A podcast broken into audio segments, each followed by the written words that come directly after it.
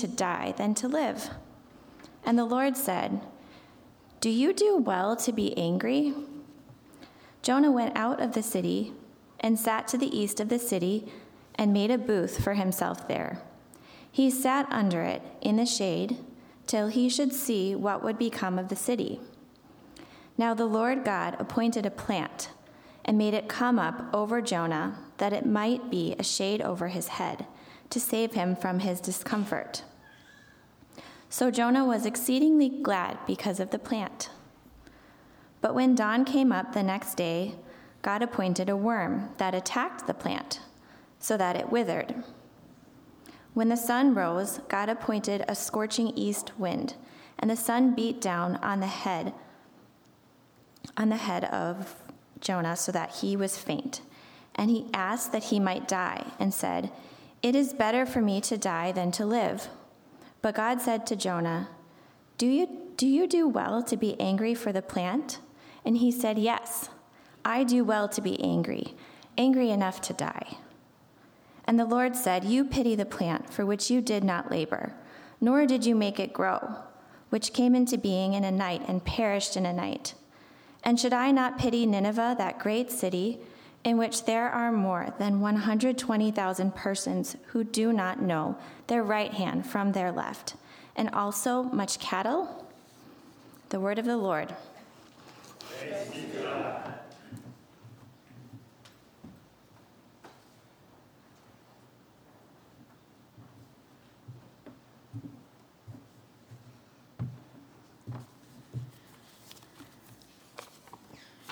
A reading from the letter of Paul to the Philippians.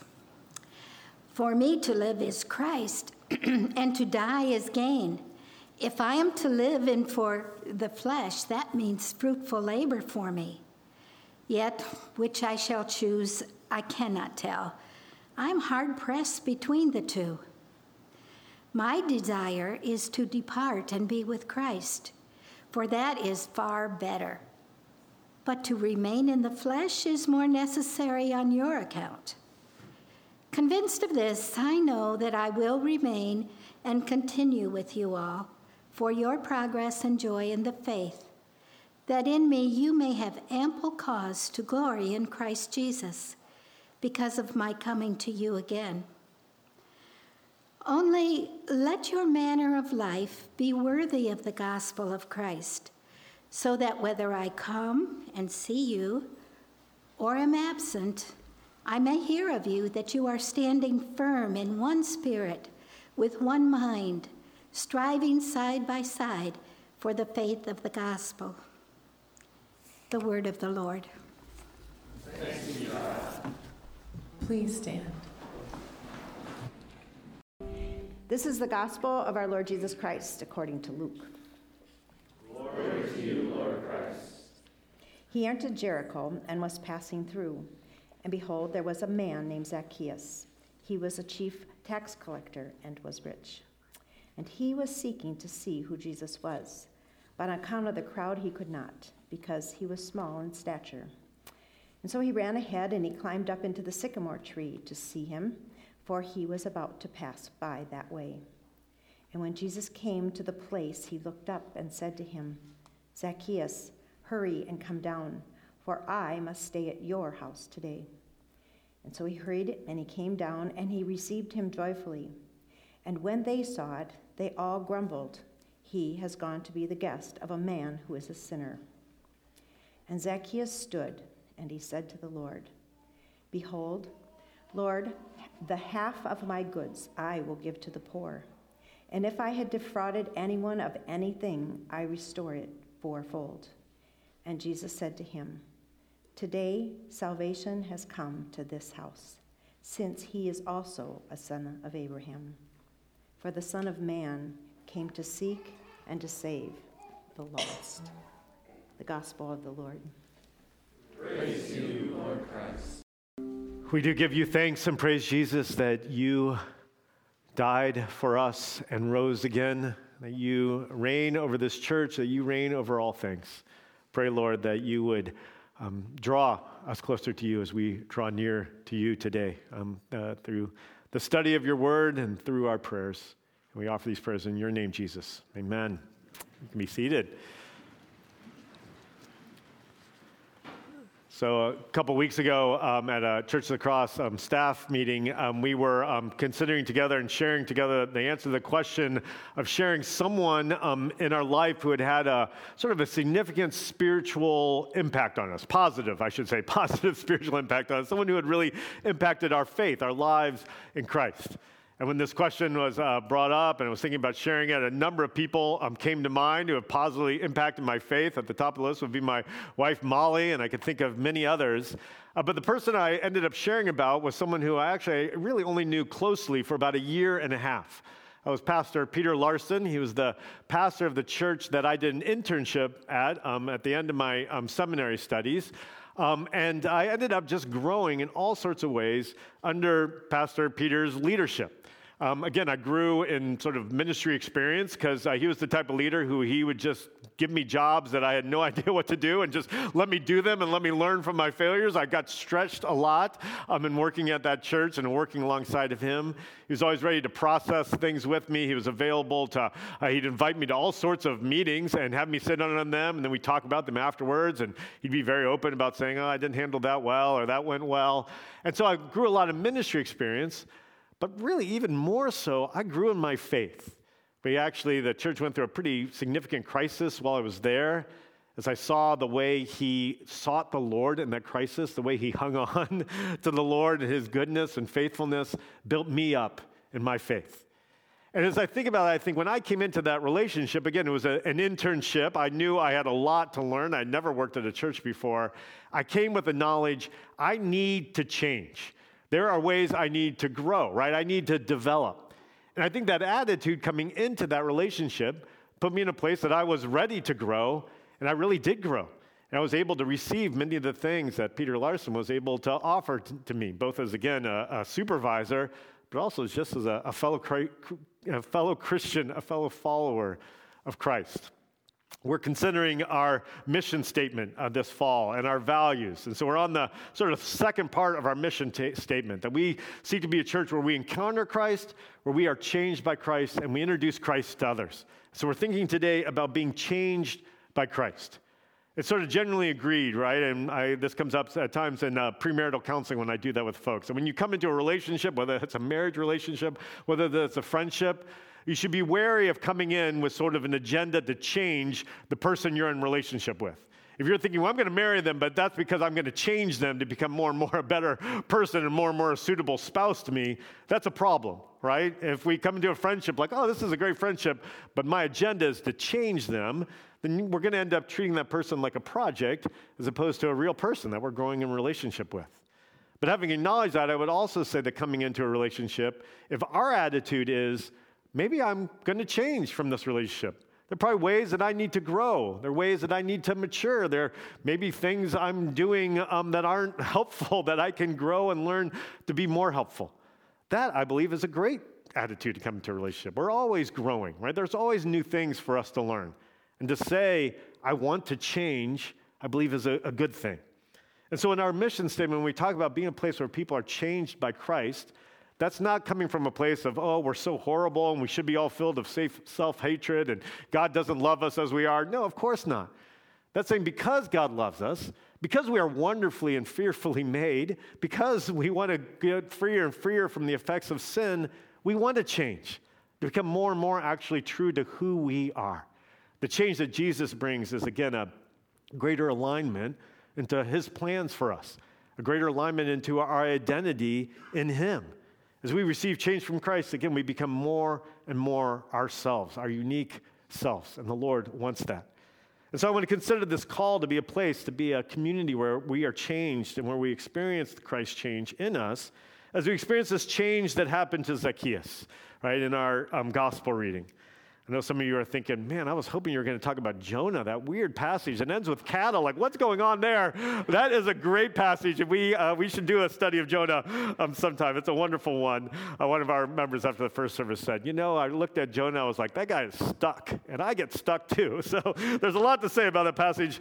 But we're going to look at another person who was stuck, um, Zacchaeus, who again uh, encountered um, the Lord in a powerful way.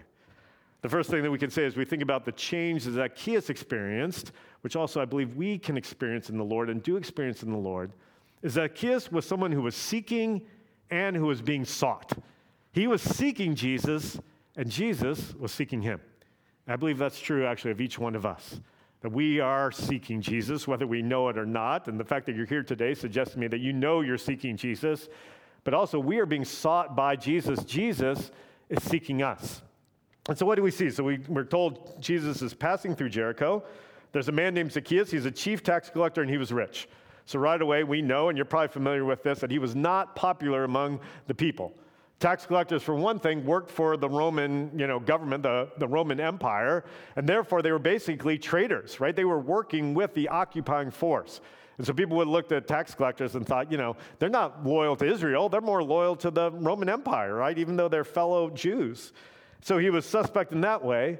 And again, the reason tax collectors were rich, not only because they were working for the Roman Empire, but because it was just well known that tax collectors would keep some of those taxes that they collected for themselves that they would take a cut, as it were, and often would take a large cut. And so when it tells us he's rich, he was probably rich because he ripped a lot of people off. He took their money, right? The fact that he was a chief tax collector, he probably ripped off other tax collectors, right? Because he had authority over them. So he's probably well known, but not popular. And we are told he was seeking to see who Jesus was. He so wants to see who Jesus is. He so much, so much wants to get a glimpse of Jesus that he climbs this tree to see him which had to be kind of a vulnerable thing, right? I mean, now everybody can see you. You're not a popular person. You're, you know, basically disliked by everyone, and yet you're willing to take the risk of sitting up in a tree just to see Jesus. And why is he seeking Jesus? Why is it so important for him to see Jesus? Well, it doesn't tell us, but we can make some guesses, right? You probably heard about Jesus. Maybe you heard that Jesus does miracles and thought, man, I want to see a miracle. I want to see a blind man given sight. I want to see someone who was paralyzed, you know, stand up and walk. Maybe you had heard Jesus is an incredible teacher, right? He had heard nobody teaches with authority like Jesus. Maybe you had heard, you know, Jesus actually acts in kindness and love towards tax collectors. Man, I heard one of his disciples, one of his 12 disciples, is a former tax collector. Maybe Zacchaeus was very interested to see this. I wonder if Zacchaeus actually had heard, you know what, Jesus, he loves to confront religious leaders. He loves to confront the Pharisees. And, and maybe Zacchaeus thought, ah, I want to see someone else getting confronted, right? People are always confronting me about my sin. I want to see Jesus confront someone else. Whatever the reason was, we can probably also speculate and have a good guess that there was a deeper seeking that was happening there. Maybe he would have said, Oh, I'm just seeking Jesus because he's really popular. But underneath that was, I'm seeking Jesus because I want to know that God cares about me. I want to know that God cares about his people. I want to know, is there a possibility, right, for me to be forgiven? Is there a possibility for me to re- be restored, right, as a child of Abraham? I just assume, right, underneath that desperate desire to see Jesus was some deep, deep need. Maybe that Zacchaeus wasn't even able to name, but he could feel it there, right? Is God for me? Right? Perhaps was the question Zacchaeus was wondering. And my suggestion would be, based on what I read in the scriptures, that everyone is seeking Jesus. Again, whether they know it or not, right? And we know that, right? I assume most of us know that, right? That I need Jesus, I need what he offers. But I would suggest that even those who don't know Jesus, who have no interest in Christian faith, are seeking him.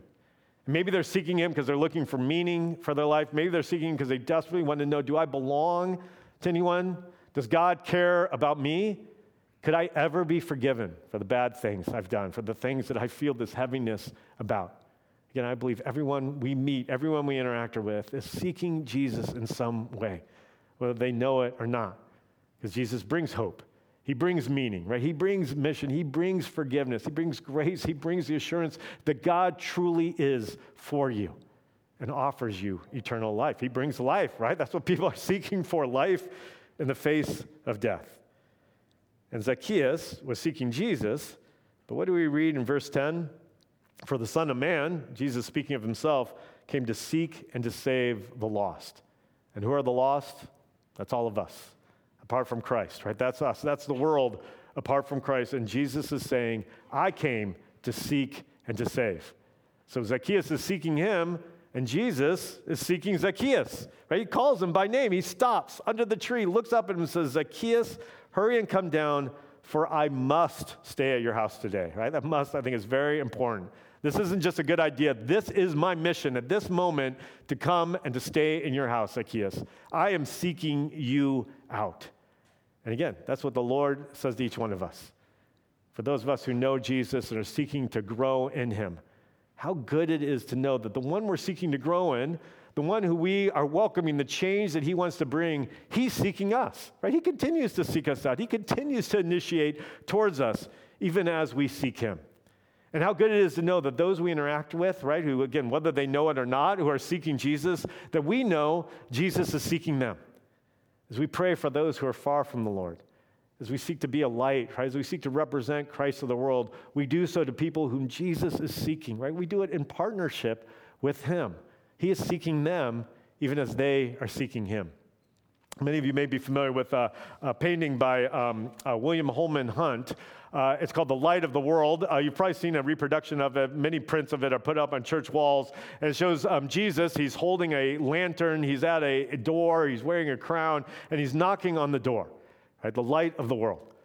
Now, um, I learned uh, from my wife Molly that that piece actually has a companion piece. And the companion piece is called The Awakening Conscience. It's a very different painting. It shows a woman, she's sitting on a man's lap, but she's kind of getting up from this man's lap and she's looking out um, at the viewer, basically. You know, she's looking out at you as you look at the picture.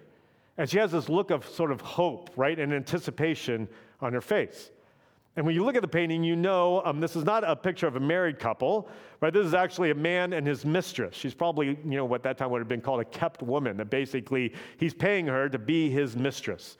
There's uh, in the corner of the painting, you can see a cat that's playing with a bird. And it's basically saying, this guy's the cat, and this young woman is the bird, right? Who he's sort of playing with, but actually she's in great danger, right? He means her harm. But she, again, is looking out, and you can see there's a mirror behind her. There's a reflection in the mirror, and you can see that what she's looking out at is an open door out into beautiful nature. So it's a picture of her basically sort of anticipating I can leave. I can be free of this, right? There's an awakening that's happening, right? I need to walk out that door away from this man, away from this you know, abusive relationship. And again, that was meant to go right alongside the picture of Jesus knocking on the door.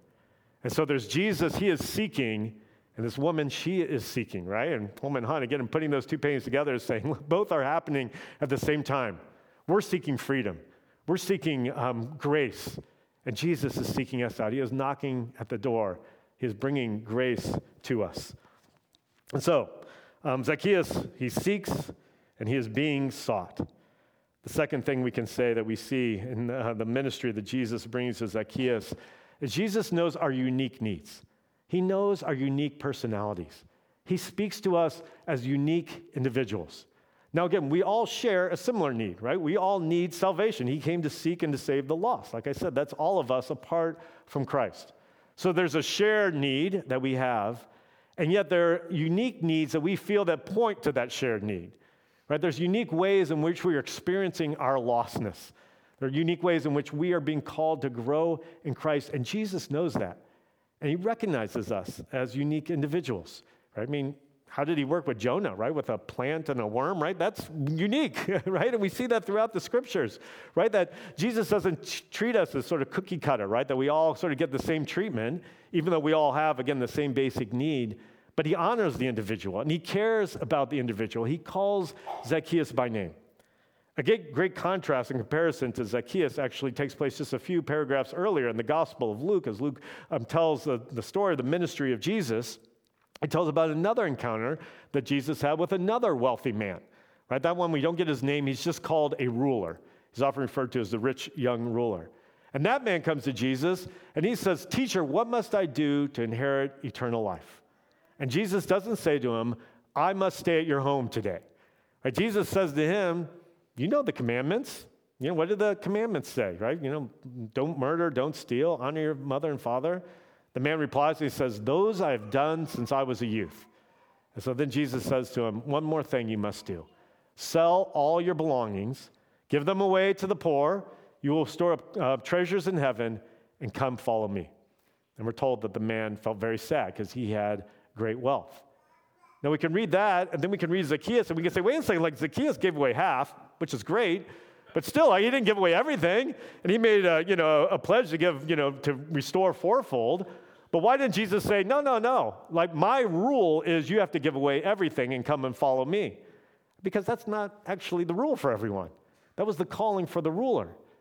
As I think of that ruler saying, you know, what must I do to inherit eternal life? If Jesus said to him, today I must stay at your home, the, se- the sense I get from that ruler is he would have said, of course you want to stay in my home, right? I'm awesome, right? I'm rich, I'm a ruler, right? You know, I've obeyed all the commandments since I was a kid. Like, he wouldn't have been surprised that Jesus wanted to stay at his home. But the ruler needed, my sense is, he needed to know you need a savior. You're very impressed with yourself, right? You're rich, you're a ruler.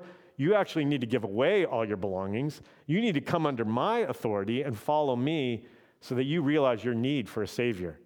You realize actually you can't earn salvation through your obedience because you will fail.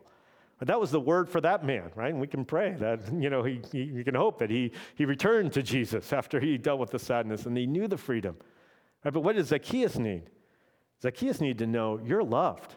You actually are worth my time, Zacchaeus. I want to spend the day at your home. That was the word for Zacchaeus. That was a unique need he had in order to see, right, that he was loved by God. And of course, Zacchaeus experiences that and he turns away from his sin. And so, again, we have a unique way in which the Lord ministers to us. I think that's important because I think sometimes we can look around at others, we can hear the testimonies of others and how God is working in their lives, and we can think, why didn't God work in my life that way? You know, when our staff was sharing about people who had impacted us, right, we could be thinking, well, I want someone like that in my life. You know, why haven't I had someone like that in my life? Right? And the Lord says to us, well, this is my plan for you. This is the way I've worked in your life. If you remember a, a great moment in the scriptures uh, at the end of the Gospel of John, after Jesus has risen from the dead and he's uh, talked with Peter. It's when he asked Peter three times, Do you love me? Do you love me? It's the really Peter's being restored to ministry after his denial of Jesus three times. But then Jesus says to him, Hey, this is how you're going to die. It's kind of a strange moment, right? But he basically tells Peter, You're going to die in your service to me. And Peter is trying to make sense of this, and he sees John walking by, and he points to John, and he says, What about him? Right? Remember? And Jesus says, If I want him to stay alive until I return, what's that to you? Right? I love that Jesus said to him, What's that to you? Follow me. In other words, right, my plans for him are different from my plans for you. You need to follow me. You don't need to keep looking around being like, what about that person? What about that person? Not that we don't care how God's at working in each other's lives. We do care, right? That's key to community. I'll say more about that in just a second. But again, as far as how what God is doing in our lives, we can come to that place, Lord, you know me. And maybe it's sometimes I'm mystified by how you're working in my life, but I can be assured you know me as an individual. This is your work for me. And I don't need to envy others, I can receive what you give. But then the final thing, again, that we can say that we see here with Zacchaeus is as the Lord brings change, as he works in our life, it does overflow into the lives of others. So again, it does matter to us what God is doing in one another's lives because we benefit from it, right? And as God does work in our life, others benefit from that. And so you have this group, right? These people, when they see Jesus being kind to Zacchaeus and saying, I'm going to come to your house today, they grumble. They're like, How dare he go to the house of a tax collector? But my guess is when they heard that, Jesus, that Zacchaeus was now going to give half of his you know, money away uh, to the poor and that he was going to refund anyone you know, four times what he owed them, my guess is that they stopped grumbling at that point. Some they're like, hey, man, Jesus should eat with more tax collectors, right? If that means I'm going to receive some reimbursement for the ways I've been ripped off by Zacchaeus, great. Right now, I'm pro Jesus meeting with tax collectors, right? I mean, that's again because as Jesus brings change, others are changed others are blessed.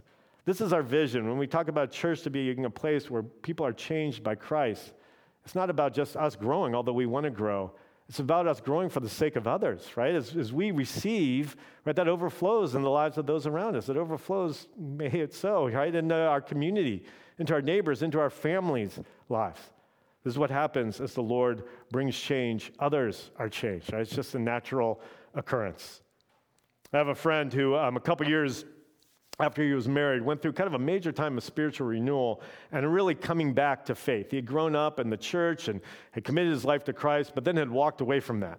And again, the time he got married, he had no interest in Christianity, no interest in, in faith at all. Uh, but again, he went through this renewal a few years after he was married. And his wife was really upset by it. Right? She was like, wait a second, I married a non religious person. I married a person who um, was not a Christian, and now suddenly I'm married to this Christian. And again, as my friend was going through this renewal and this excitement of coming back to faith and coming back to the Lord, his wife was very worried about their marriage, and it ended up causing a lot of stress, right? I mean, she was saying, This is not what I signed up for. And initially, there were lots of arguments, there was a lot of tension. And my friend tried to seek out, well, what do I do, right? I, am following the Lord. Shouldn't that make my marriage better? But it seems to be making my marriage worse. So he sought out counsel, he sought out the Word of God. Eventually, he was reading Ephesians 5, which is, talks about a vision for marriage in the book of Ephesians. And he read, Husbands, love your wives as Christ loved the church and gave himself up for her. And he read that and he's like, well, that's, that's what I have to do. I've been asking, what do I do, Lord? Here's, here it is, right here in black and white. What do I do? I should love my wife as Christ loves me, the church, a member of his church, and gave himself up for me. I need to love my wife sacrificially. And so he began to just pray, Lord, help me love my wife as you love me. Help me love my wife sacrificially. A number of months later, his wife came to him and she said, I have something I have to share to you. She said, When you got religion, right? That's the way she put it. When you got religion, right? I was freaked out. I thought this is the end of our marriage. Because I just assumed, oh, great, now I'm going to be married to someone who's judgmental, who's self righteous, right? Who's preaching at me all the time, who looks down on me because I'm a sinner and they're not. She said, Instead, I feel like I'm married to St. Francis. She meant that as a compliment, uh, by the way. So you may say, is that a good thing to be married to St. Francis? For her, it was. She was like, You're kind right? You're actually kinder than you used to be. um, and I just feel like you're making an effort to love me, right? She experienced that change that the Lord was bringing in his life was overflowing into their marriage, right? Now she's still seeking out and figuring out what she believes, but there's an openness now. And there's a warmth towards the Lord because, of course, there is, right? The Lord brought change to her husband that she's receiving. And I think for many people, when they look at the church, right, um, they think, oh, that's full of self righteous people. That's full of people who, you know, look down on me as a sinner. And if they experience actually a, a, kingdom of saints, which is what we are, imperfect, right? But, but saints seeking to grow in the Lord and seeking to offer the compassion of Jesus to others, they may be surprised. They may say, oh, well, I'm I grumbling. Actually, that's a good thing. Even if I don't believe what they believe, that's actually a blessing to me. So let's pray for that. Let's pray that, again, we would know the Lord's change, the ways He's growing us in Him, the ways He is calling us to greater obedience for the sake of ourselves and our own freedom, but for the sake of those around us. I want to close in prayer, but as we pray, actually, I want us to engage our imagination, to kind of stay in this story um, for a few more minutes. And so I'm going to ask you to close your eyes, um, if you will. And again, I, I, want us to imagine and sort of put ourselves in the place of Zacchaeus, right? But we're not Zacchaeus, we're ourselves. But imagine that you're there. I'm in Jericho. And again, it tells us that it was very crowded, right? That people were anticipating seeing Jesus. So I just want to kind of you to imagine, like, what would it have been like to be in the midst of those crowds? What would it have sounded like? What would you have smelled? What would you have um, seen? And imagine, right, that you um, see a tree and you climb up that tree. Again, we're imagining. Some of you may say, I don't climb trees anymore. And this you do. Right? Imagine you climb that tree and you get to a branch where you're able to see above the crowd and you're watching for Jesus. Maybe you um, see him um, coming with his disciples down the road. And we just imagine what, what does Jesus' interactions with people look like? What does it look like to see him coming closer to you?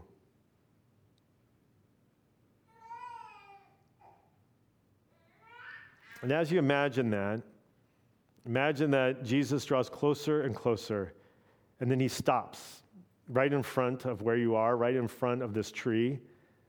And you're thinking, okay, he's going to pray for somebody, he's going to teach, he's going to say something. And then he looks up and stares directly at you. Now, how do you feel at that moment?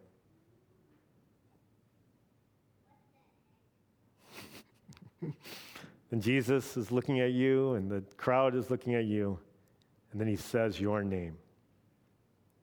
And let's just ask the Lord, Lord, what would you, what would you speak to me? What is a, a word you have for me today?